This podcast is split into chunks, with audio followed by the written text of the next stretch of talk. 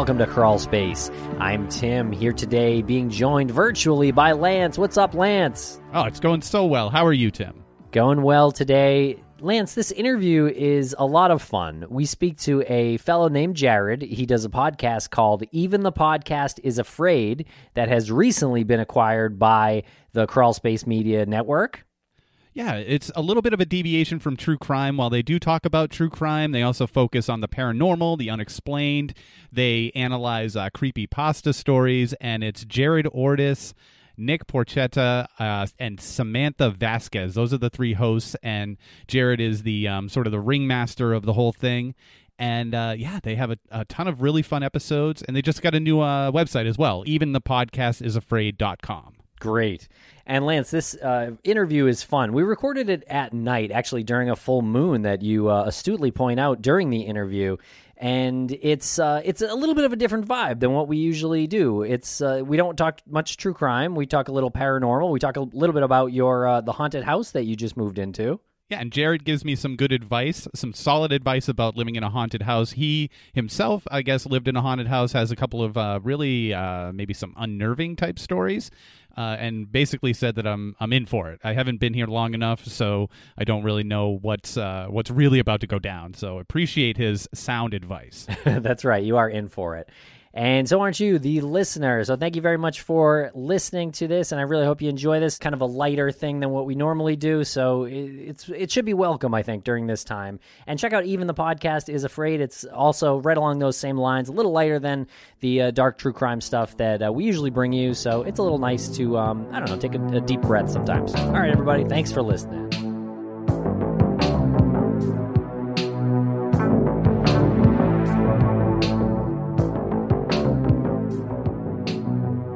Welcome to Crawl Space. Jared of Even the Podcast is Afraid. What is going on, Jared? Nothing much. Living the dream.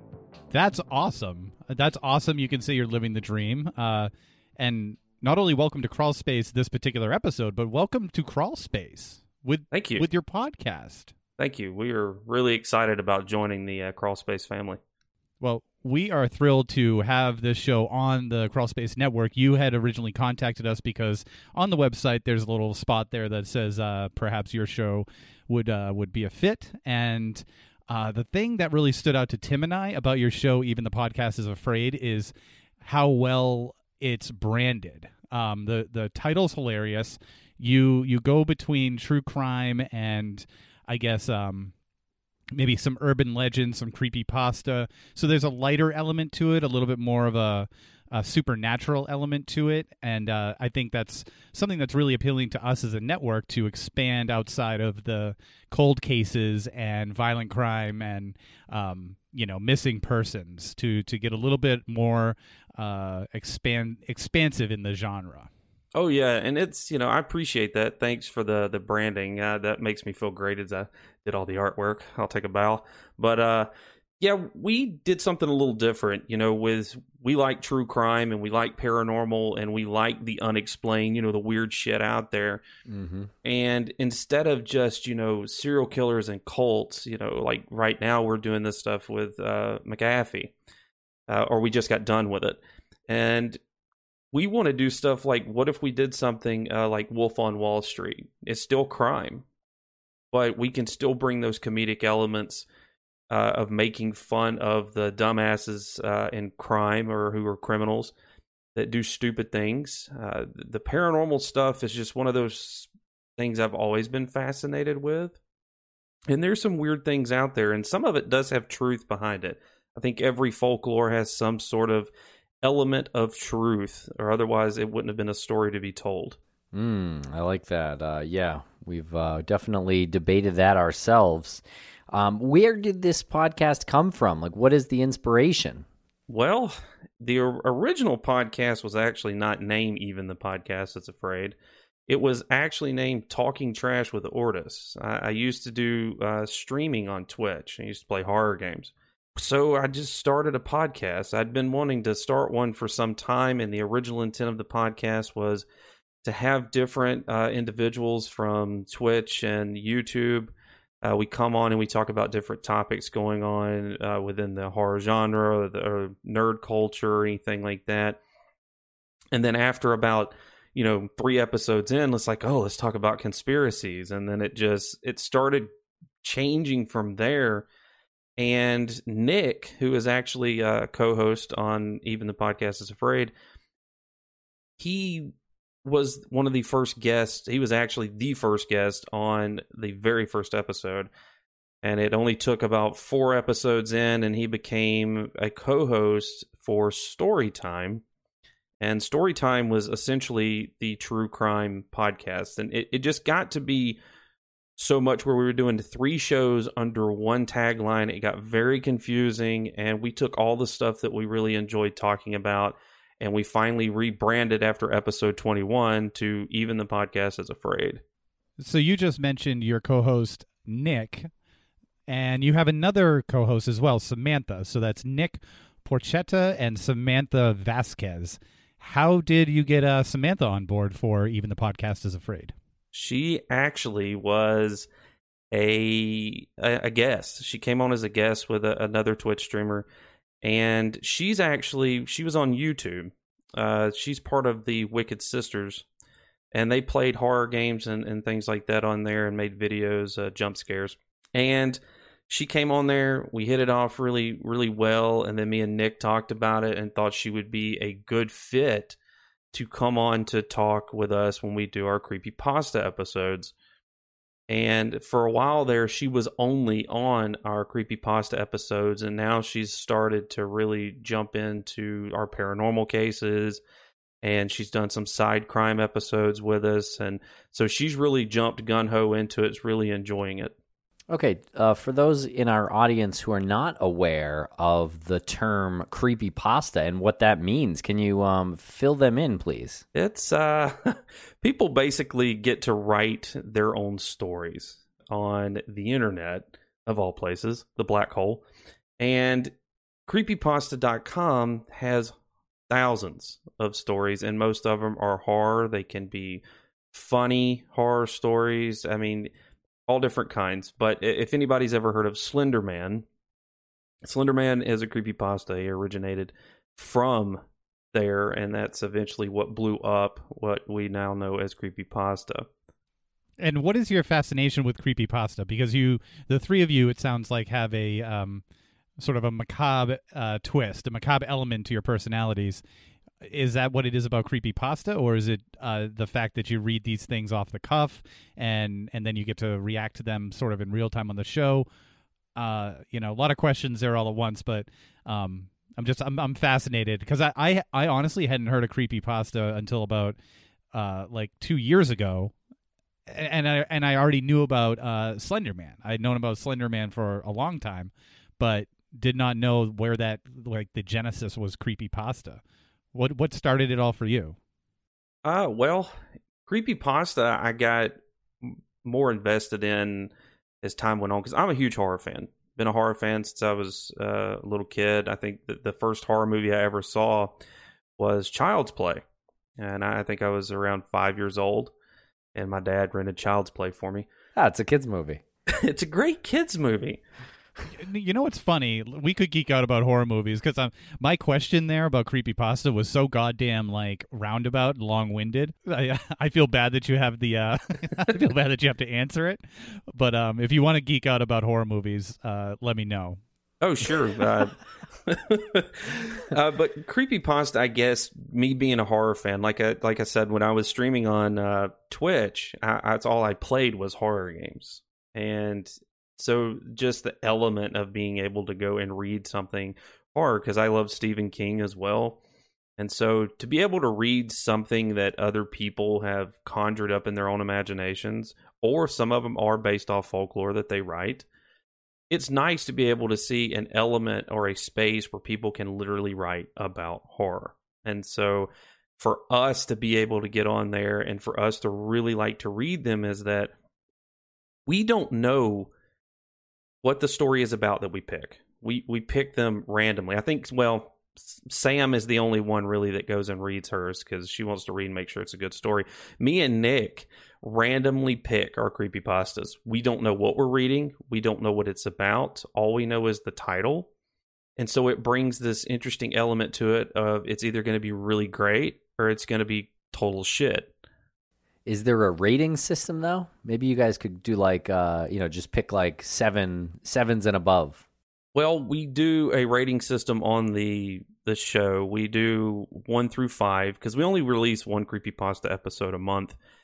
And uh, so we do like a one through five, and we all get to rate it and, ex- and express why we don't like it. it. And even if it's a really good one, we've had some that were like, it's a five, but we still made fun of the story the entire way through it just because it's fun to do. And um, when you say horror games, what exactly do you mean by that? Uh, you're speaking to someone who doesn't play many video games. I assume it's a video game.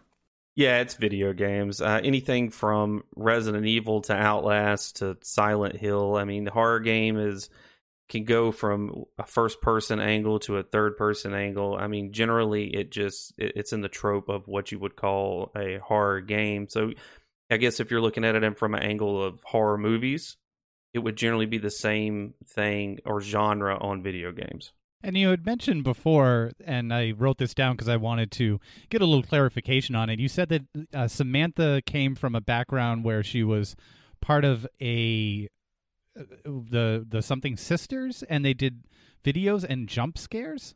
What what what is that? I mean, I know what a jump scare is, but is this an industry? Yeah, they did Wicked Sisters, which is a YouTube channel, and they would do videos uh, with them playing horror video games and then they would edit those down into some of the the best moments and they would only be 20 to 30 minute videos some of them were even shorter than that or they would watch uh, horror trailers for upcoming horror movies or independent horror movies and the funny thing is is that things would happen and they're both very jumpy so something would scare the shit out of them and they would literally jump uh, it was like when i was streaming on twitch I, I know who was it? I think it was Lance that told me he didn't know much about Twitch. I I think I'm just a lot older than I want to like admit to myself. He's a lot older than me too. He's like he's like 20 years older than me. I'm 31, so oh, the... he's like 100 years older than you. I know, seriously, 31. I think I was like born in 31.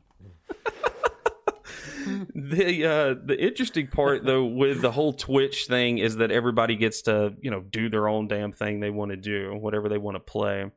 And when I was streaming, I there's a thing called bits on there, and the bits are people pay a certain amount uh, to make things happen within your stream. So a hundred bits is one dollar. And so for 100 bits, they could randomly make a jump scare scream that I don't know that's coming and make me jump and use my favorite uh, word shit. And and so it, it was just a way of uh, letting your viewers actually interact with you. So sort of the same line that uh, Sam and them we're doing for Wicked Sisters. Just there's no bits or anything involved. It's just people enjoyed them getting scared as they got to watch the videos. That sounds amazing that this exists in the world. I love it. it's fun. All right. Well, what is uh what's your favorite uh, paranormal topic? Oh man. That's tough. Tim's hoping you say Bigfoot. It's not Bigfoot. well, before maybe we get to that, do you think that or maybe maybe the a better question is why do you think true crime and paranormal stuff go together? Well, it's one of the episodes we just got done doing, for instance, is uh, the Bell Witch haunting, which is out of Adams, Tennessee. And it is actually the first recorded and one of the only recorded uh, killings of an individual by a paranormal entity. And I think it can go hand in hand. Uh, I, I do believe in ghosts and I do believe in the paranormal. And I think when you go into something like true crime, where you have some terrible things happen to people, who's to say that that soul doesn't linger or something or remnant doesn't linger uh, there? Okay, well, I, I'm with you on that part, but wait, let's back up just a second here. Um, what did you say? A, a paranormal uh, entity killed somebody? I feel like I'm Yeah. so out of I feel like I'm so out of the loop with like pop culture or something. How do I not know this? What's YouTube? What's YouTube?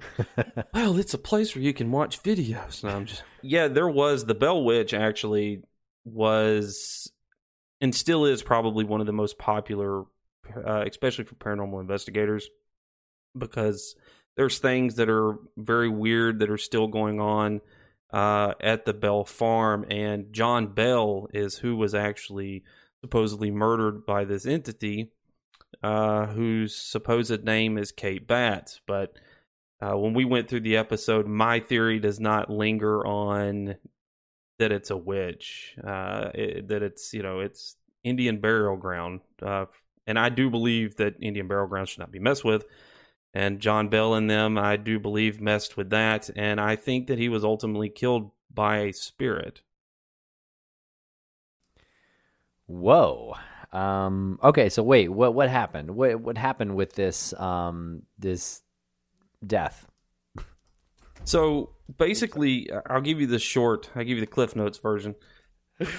the uh, John Bell and his family moved from South Carolina and moved to Adams, Tennessee, where ultimately he bought 328 acres of land.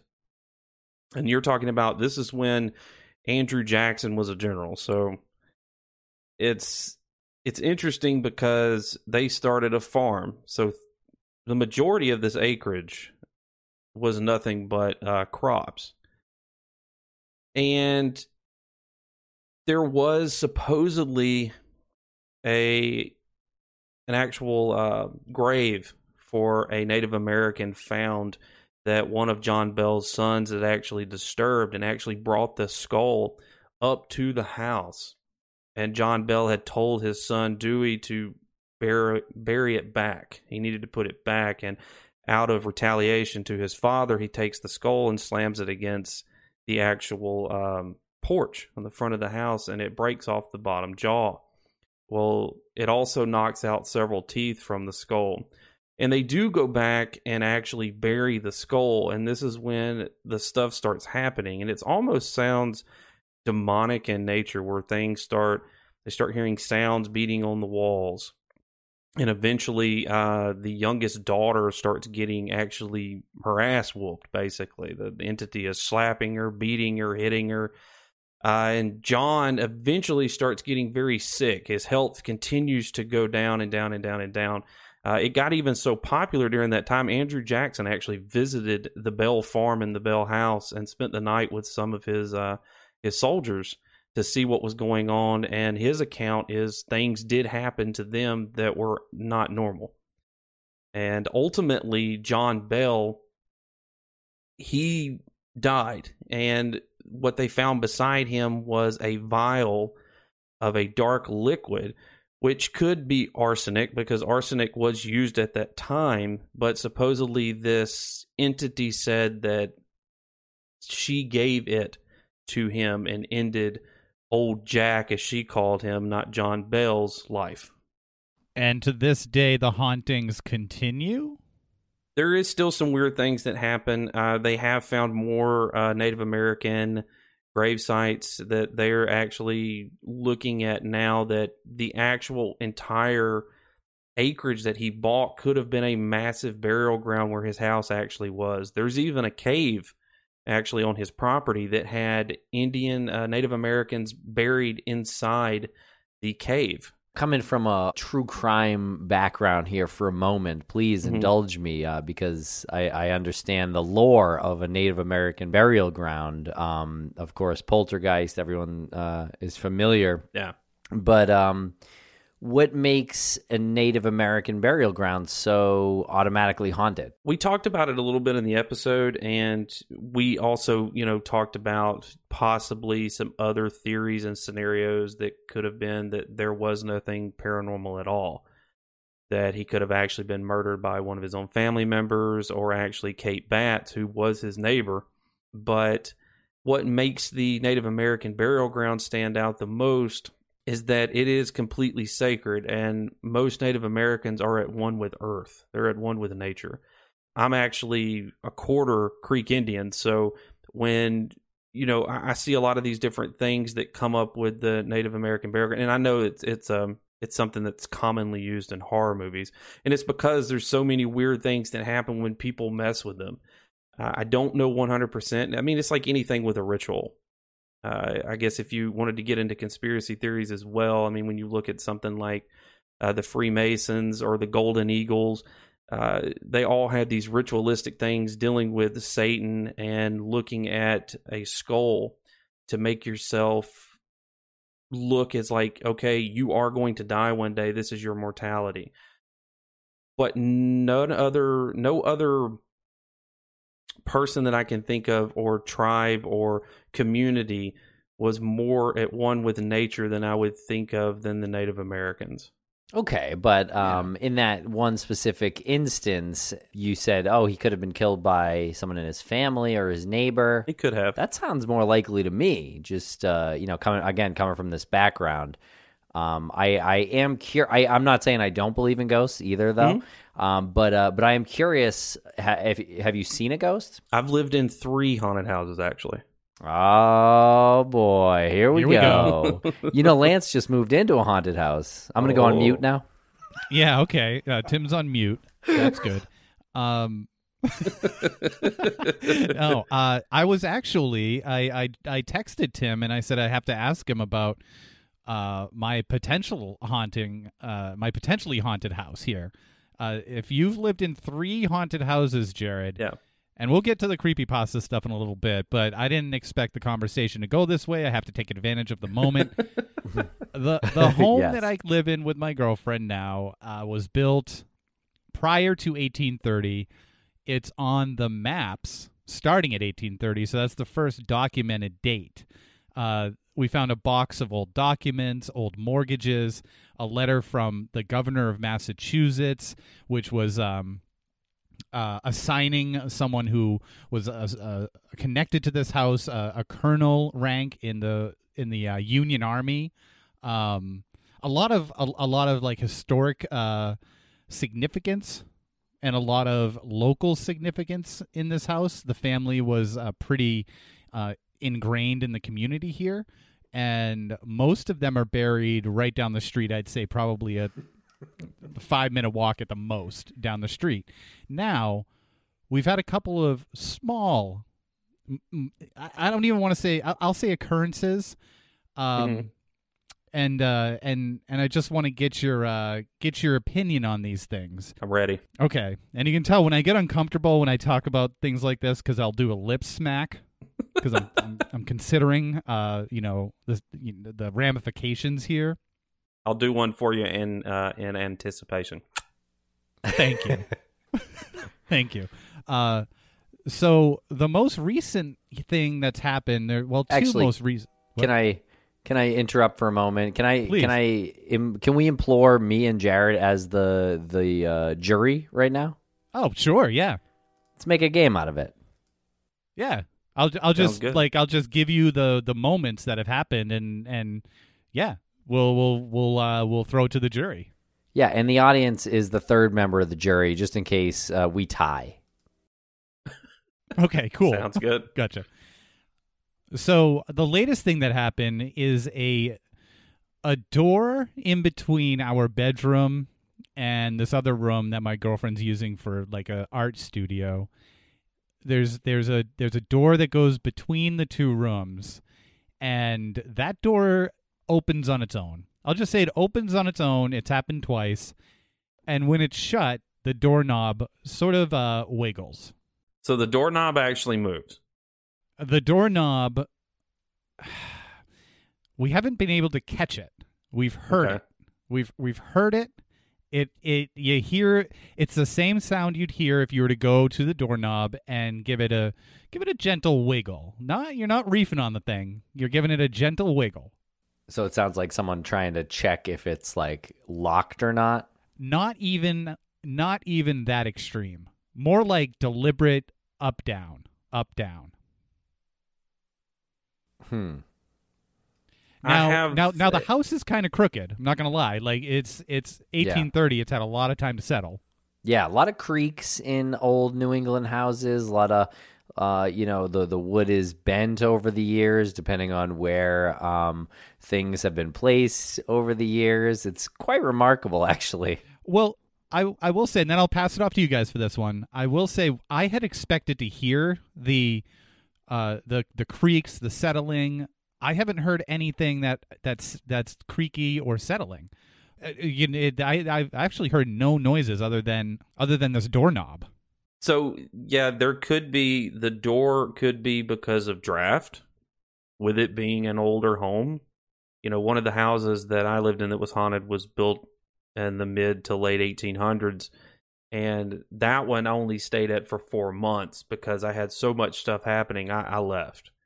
With yours, if is that the only thing that's happening though? Is just the door? No, no, no. That was the latest thing that's happened. Okay. Let's let's revisit your drafty uh, theory. The windows are brand new. There's no draft in here. If anything, it's it's it gets too hot. Okay. Okay, have you ever experienced something like that, Jared, in one of the three haunted houses you've lived in?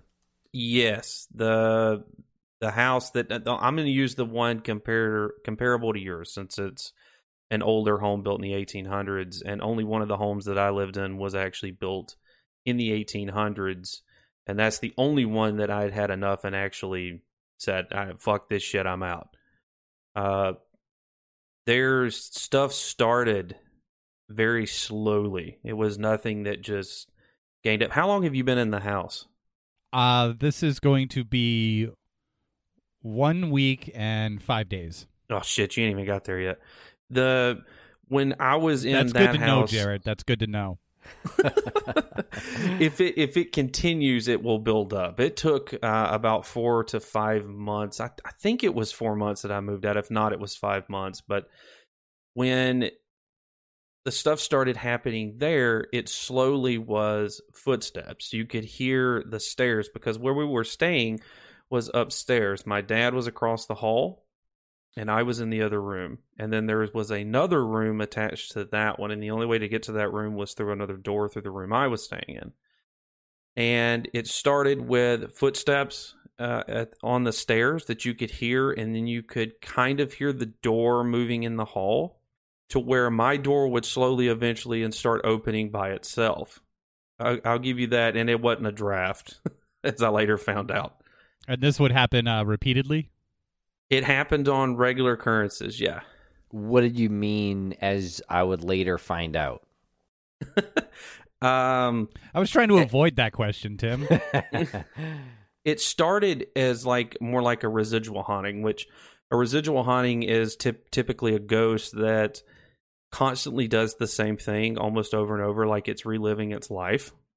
And so it just constantly the same thing. So it'd be doors or lights or whatever. And in the beginning, it started with just the doors and the footsteps. And of course, you know, I'm staying in this old ass house. And at the time, I was working for a restaurant. So I was coming home at, you know, 10 30, 11 o'clock at night. And a lot of this stuff would start happening because I haven't gone to bed yet. I was staying up late.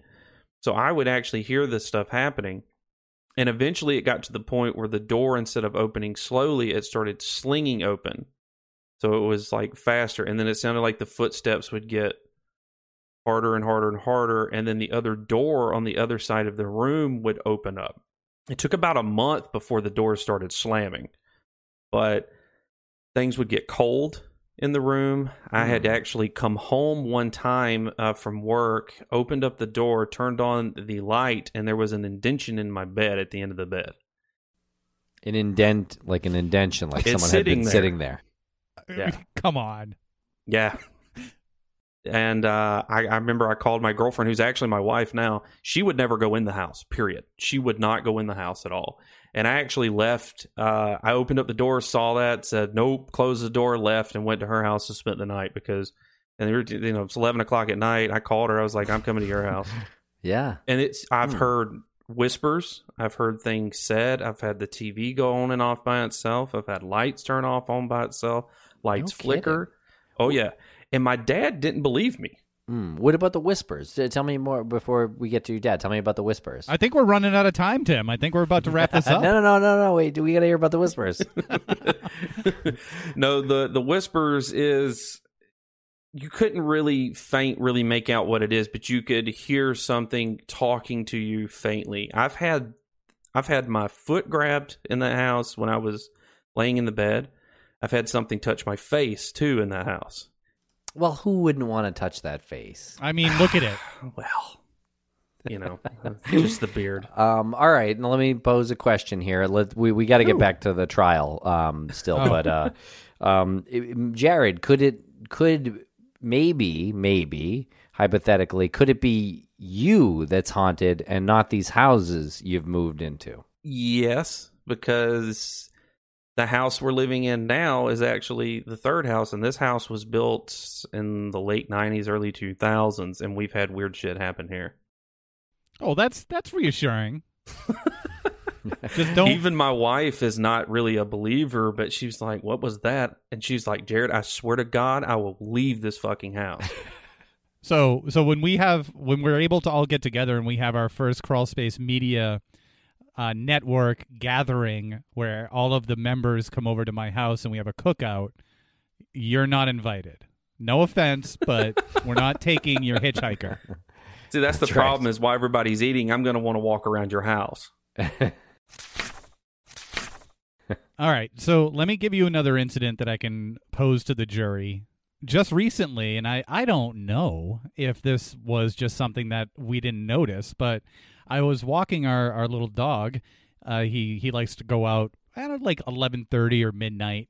That's his last going out for the day, and we we have a basement. It's it's a uh, it's not a finished basement. It's you know from eighteen thirty, so it's small. It's it's um mostly granite and and other rocks. Uh, I can't remember the exact rocks that that it's made out of. It doesn't matter.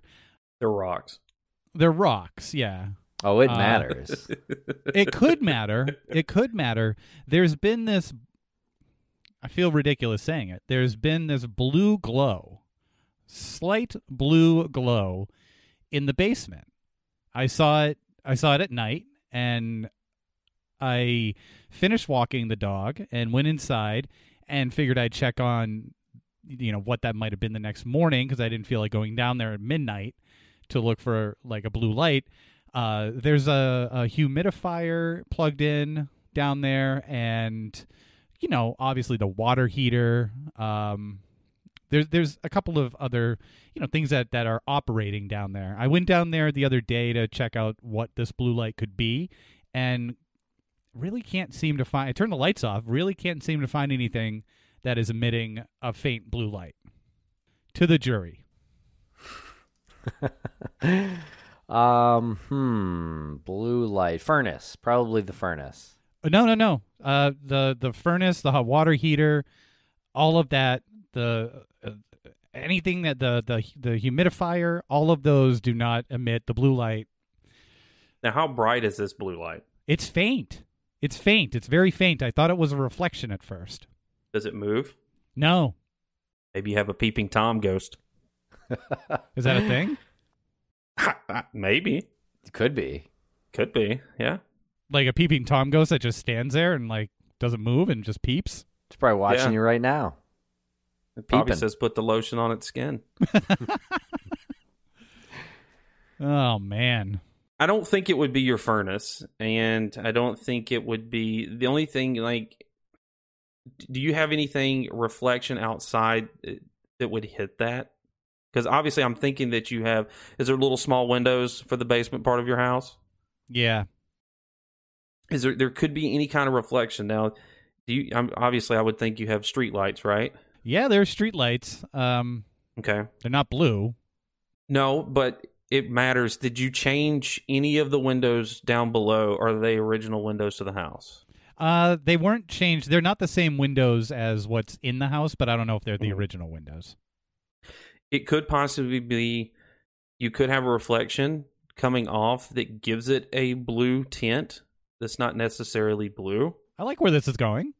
uh because typically i would say it's an orb but it's not moving Right. So if it's just sitting there, I think it's a reflection. Okay. All right. Good. Good. Good. Good. I like this. Okay, now an orb. Tell me a little bit about an orb. Isn't that supposed to be maybe maybe more of a positive uh, sort of entity that um, may even interact with you? No, it could be a demon. Oh shit! Okay. So typically, an orb is is is a is just a it's a spirit. So what it, it could be your residual spirit. It could be a poltergeist. It could Mhm. be a a demon. It could be you know Sally May that died down the street and she's hanging out now as a ball of a floating ball in your house. But the thing about an orb is is that essentially the theory is is that ghosts feed off electrical, right?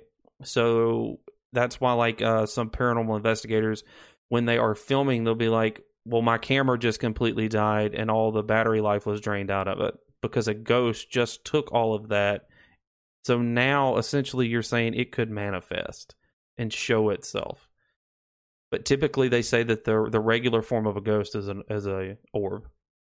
Hmm. Huh. Okay. I am. I am in my attic, my my my office attic, surrounded by electricity right now.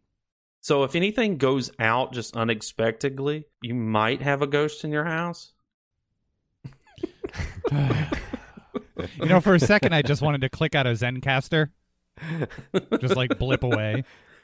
if it would take a little time i think it would take uh living there probably if all of your you're having right now really is the the door i don't think you really have anything to worry about just because of how old the house is. Now if you start having things like happen to me then i would possibly say yeah you probably have something there Okay. Yeah, it's a slow burn to go from Lance from Crawl Space to Jack Torrance. I don't know. I don't know, Tim. Might not be that slow. i feel like anybody can turn into jack torrance in less than three seconds We are. Well, the we, we have been. We have. We have been isolated for a few weeks here. It does. It does yeah. make things a bit more stressful, doesn't it? But you'll start noticing things more because you are quarantined Right. Okay. So I think that's my verdict as one of the juror members, the jurors here. Um, I think I think you're just a little hyper aware right now. You just moved into this house, these surroundings. I think uh, give it a couple weeks, you'll be like, "What blue light? What are you, what are you even talking about?" And we'll be laughing about this whole thing.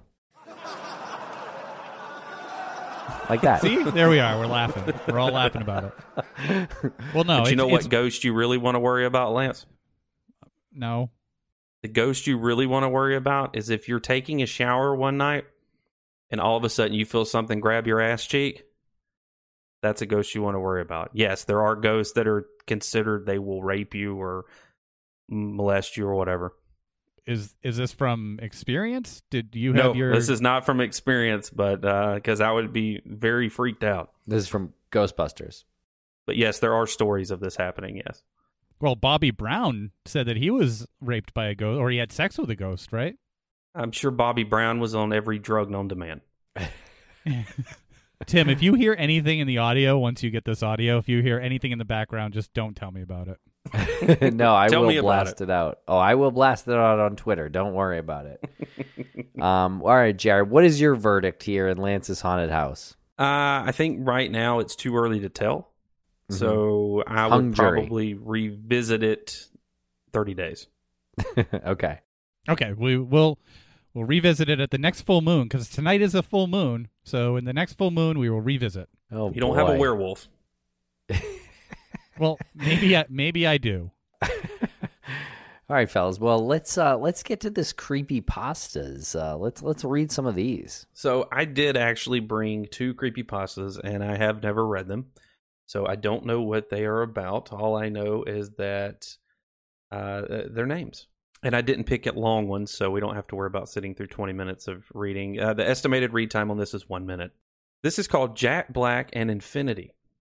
In Beantown, Nebraska, a town with a population of just over 200, there lives a man named Jack Black.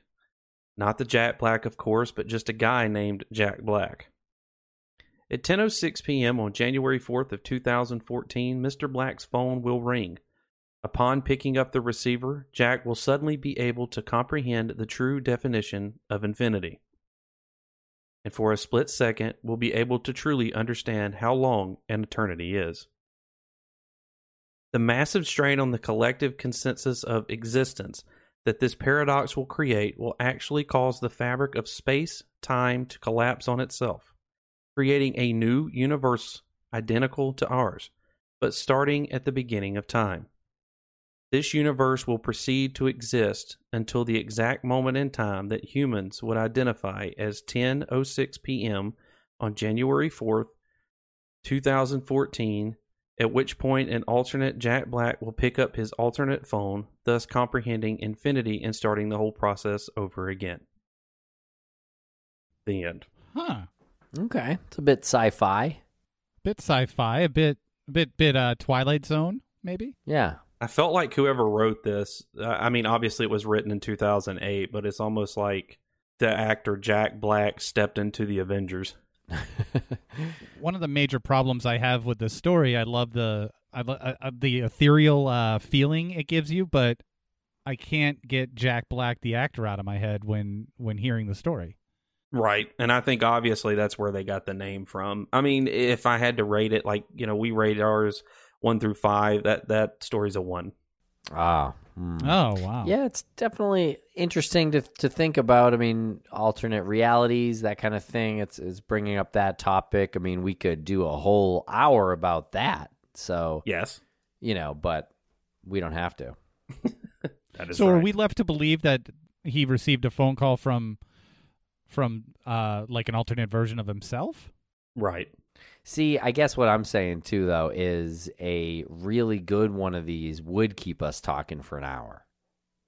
Oh, yeah. So I think maybe that was it was okay. It was okay and interesting. You know, we're thinking about it. We're talking about it still, but How about this? I'm going I'm going to pull something on y'all. I'm just going to go to top ranked. How about that? Yeah. Because you can actually sort. Uh, if anybody's never been to creepypasta.com, you can actually sort uh, by ratings and length and authors. Randomly selected page five. This one has an average rating of a 7.77, okay. Oh. Okay. and it's only a one minute read time. It's called Inescapable. Why do we feel so safe in the light, with nerves of steel so free of fright? When darkness lies round every bend, and sleeps inside the most trusted of men. For even with the sun riding high in the sky, all its light is undone if you just close your eyes. Within that darkness, behind closed lids, lie all of the things we feared as kids. All of the monsters under our beds, all of the voices inside of our heads. Just watch the news or read a newspaper. You will see it runs loose in so many places. People eating people while they yet breathe. Mothers killing children in ways hard to believe. Vicious murders and rapes, death, pain, and sorrow. Yet more news will break when you wake on the morrow. So when you think there's no place in reality for monsters, remember the taste of this creepy pasta. Oh, bravo. That was actually pretty good. That was bravo. very good. I like that a lot. I like the points that it was trying to make. Um, that uh, that there is a darkness out there, um, but why do we act like there isn't when it's daytime? We walk around like everyone's safe when in reality we know that's not exactly true. Ah, this is bravo again. Very topical, very very uh very sobering. Very sobering. I I I, I really dug it. Yeah, I did too. I like the rhyming aspect, but but a couple of rhymes they tried to rhyme paper and places. Yeah. Yeah, that one doesn't work. I'd I'd say maybe maybe they did that just for the jarring effect. Just because you thought, what are they going to rhyme with places here? Or or paper. What are they going to rhyme with paper here? And then they jar you. They could have used maces. Yeah. yeah, the That's last true. last line didn't rhyme either, but I, I do like a good rhyming poem. Yeah, I thought it was interesting. Uh, and obviously, I've never read that one before. So, uh, and that's actually the first poem I've ever read from Creepypasta. So, Geez, well, your cadence, your your It's- it's, rhythm is really it's- great. Is impressive. thank you. Uh, I, I, I did like the uh, the lullaby aspect to this. Uh, as if it's coming from childhood. So, you know, all children are afraid of the dark because of what they can't see in the dark. So it's the fear of the unknown. And it's all the same, though, if you just open your eyes to the world around you today. I think it's. I agree with that. I think that the the way the the poem was telling was that we are in a world full of monsters, whether it be like we talked paranormal that's in Lance's basement, or uh, whether it's actual really people like you know the cases of Dahmer or you know anything that could be considered dark. And I think uh, I like the aspect where it said uh, where it's talking about inside of your head because mm. nobody knows what's inside of your head. Only you do. And I, I like that uh, they threw the news in there as well, where it's like the news constantly reports on the macabre. Yeah, you gotta you have to dig to find something good. Right, and there's not as much good. It was kind of like uh, what is it? The nightly news used to do. Everything was bad, bad, bad, bad, bad, and they give you this last shit at the end that's good. And it's like what three minutes long? But i just listened to 30 minutes of death and destruction and you gave me three minutes of good. Oh see this is this is exactly why this uh this one ranks uh ranks high on the list. What did you say it was a 7.2 7.77 777 now are yeah. are these all anonymous authors on creepypasta no but the that one was anonymous very Damn. cool some do actually put their name on there have you ever written one? I have never written a creepypasta. Uh, I've actually got several ideas for books and some other things that I've wanted to do, but uh, I've I've never sat down to actually sit there and actually do them. Have you ever read a creepypasta that uh, legitimately, genuinely scared you? No, not really. It, it takes a lot, really, to to really scare me. What what what is your what is the scariest uh, Stephen King book that you read? Ooh, that one's a tough one. I, I like, I love The Shining, and I love uh, Doctor Sleep, but uh, I, I would have to say with those probably being my favorite. I mean, I guess if I was putting myself in the shoes of you know being in The Shining, I think there was so much suspense in that book, and obviously I know the movie is completely different from the book, but I would say that that was probably, I guess, if you were in that shoes, in those shoes of, you know, of the the wife, the mother, and the child, and having your father completely going nuts, chasing after you through a hotel where nobody else is at, that would be scary. And especially you don't have anything, but your father has an axe. Yeah, very true. Yep. I'm more of a uh, I'm more of a Pet Sematary that's the only book. That's the only book that I couldn't finish the first time I started oh, it. Pet Sematary is so good. They, that's that's another one. Now, Pet Sematary would probably scare the shit out of me just because of what it deals with. It's there. There are moments in that book that I I read it when I was I I think I got started early with with horror and stuff. I read that when I was probably like twelve or something, twelve or 13 mm-hmm. and it got to it, there was one part in that book where I I couldn't even like I read it and I couldn't I had to pick up something else. I couldn't finish it. Yeah. That's a terrifying movie. I I never read the book. I should I should uh, go back and read that one. It it's all dread. Like it's not yeah. it's not jump scares. The movie does a really good job actually depicting it, but uh, well, that's as, horror. I mean, that's yeah. that's horror at its core is dread. Yeah, dread. Mm-hmm. Just nothing good's happening. Nothing right. good's going to happen. No one's coming out of this okay. Somebody's yep. gonna die. Yeah. yeah. I mean, you can always look if you pick up something hard, somebody there's going to be death uh, all throughout whatever uh, you know piece of horror it may be, whether it be film, book, game, uh, story. I mean, it doesn't it doesn't matter. It's always going to revolve around dread and death. Now, why why are you attracted to horror? Probably because I'm fucked up. no, I mean, no. I, well, I don't know if you're if you're effed up or not. No, I'm not really, but, but, you know, it's. I think the, you know, I, it's hard to answer. You know, I've never really sat down and actually thought why I have so been so engulfed uh, with horror. I, um, you know, as a kid, like I said, you know, when I first saw my first horror movie was Child's Play, and that interested me more than you know what some other kids are watching. I was like, hey, have you seen Leprechaun? You know, I I would have rather watched something of that nature, and I, I don't know. I've never really like Stephen King. Uh, the first Stephen King book I ever read was in middle school. I I was into it, and the first Stephen King book I ever read was it. Yeah. And I don't, you know, that that's a hard question. I've never, I've never really thought about it. I guess I, I just always been enthralled with it. It's definitely tough to identify in oneself, I would say. You know, I think people have a lot of theories. Some people say if you've been through a crazy um, tragedy, like maybe a something uh, bloody, or you're a survivor or something like that, you're not going to be a horror fan. Mhm. And so maybe the more innocent you are, the more of a horror fan you are. But I've definitely seen uh, conflicting cases uh, using that theory. Yeah.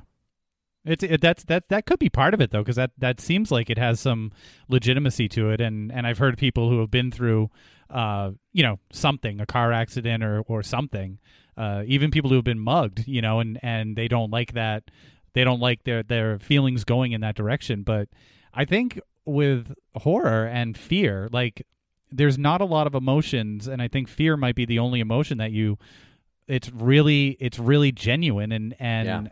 Probably the hardest to fake. Like you comedy you know if you have a genre like comedy it, it's hard to make someone laugh. Uh, you really have to know your audience to make somebody laugh. Uh, it's almost the same thing with fear but you know like the laughter is one thing. When you genuinely feel afraid that probably does something the way uh, tattoos are addic- addicting or hot sauce is addicting right? Like Yeah, something or falling in love, even. yeah, right. Something fires in your in your in your brain. Like you know, the endorphins go in your brain. Uh, a, a chemical rises. Something clicks. There's sparks, I, and I think that might be addicting. I think it might be addicting to, uh, you know, walk around your house in the dark and and not know what's around the corner because you like the feel you like the feeling of of being afraid. I love the feeling of getting shin bruises from walking around my house in the dark. I'm sitting in the dark, by the way. I that's I pictured you in the dark. Yeah, I was born in the dark, so I guess it would be my reason would be why. So I guess if you have you're interested in say serial killers, right? What would be the topic of interest for you of a serial killer? Mine is why. What makes that brain tick different from mine to make them think that this is okay? And in their mind, they're thinking it's okay. That it's, you know, and then you have some serial killers where it's, I know it's wrong, but I have to do it or otherwise I'm going to go crazy. So I guess the why factor, I guess, because you know when you watch a horror movie and you watch uh, somebody that's like, "Oh, maybe we should split up." Dumbass, why are you splitting up? So that that's that same question of why are you doing that? Right.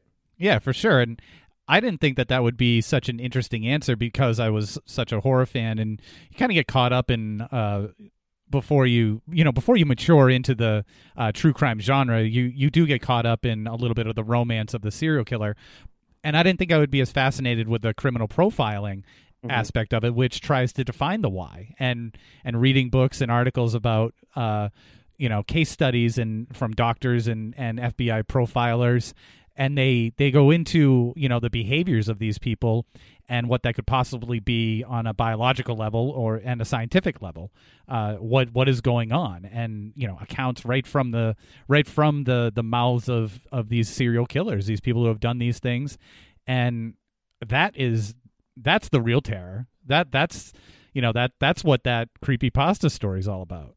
You're the real terror, Lance. Well, Jared. well Jared, that is a, thank you that for is a, that is a great way to wrap it up Jared, thank you very much for joining us here tonight on Crawl Space, a late night edition of Crawl Space with Jared from Even the Podcast is Afraid. It was a lot of fun talking with you about all these uh, topics. Thank you, I appreciate it. Thanks for uh, having me on, and we're very excited about joining the Crawl Space family.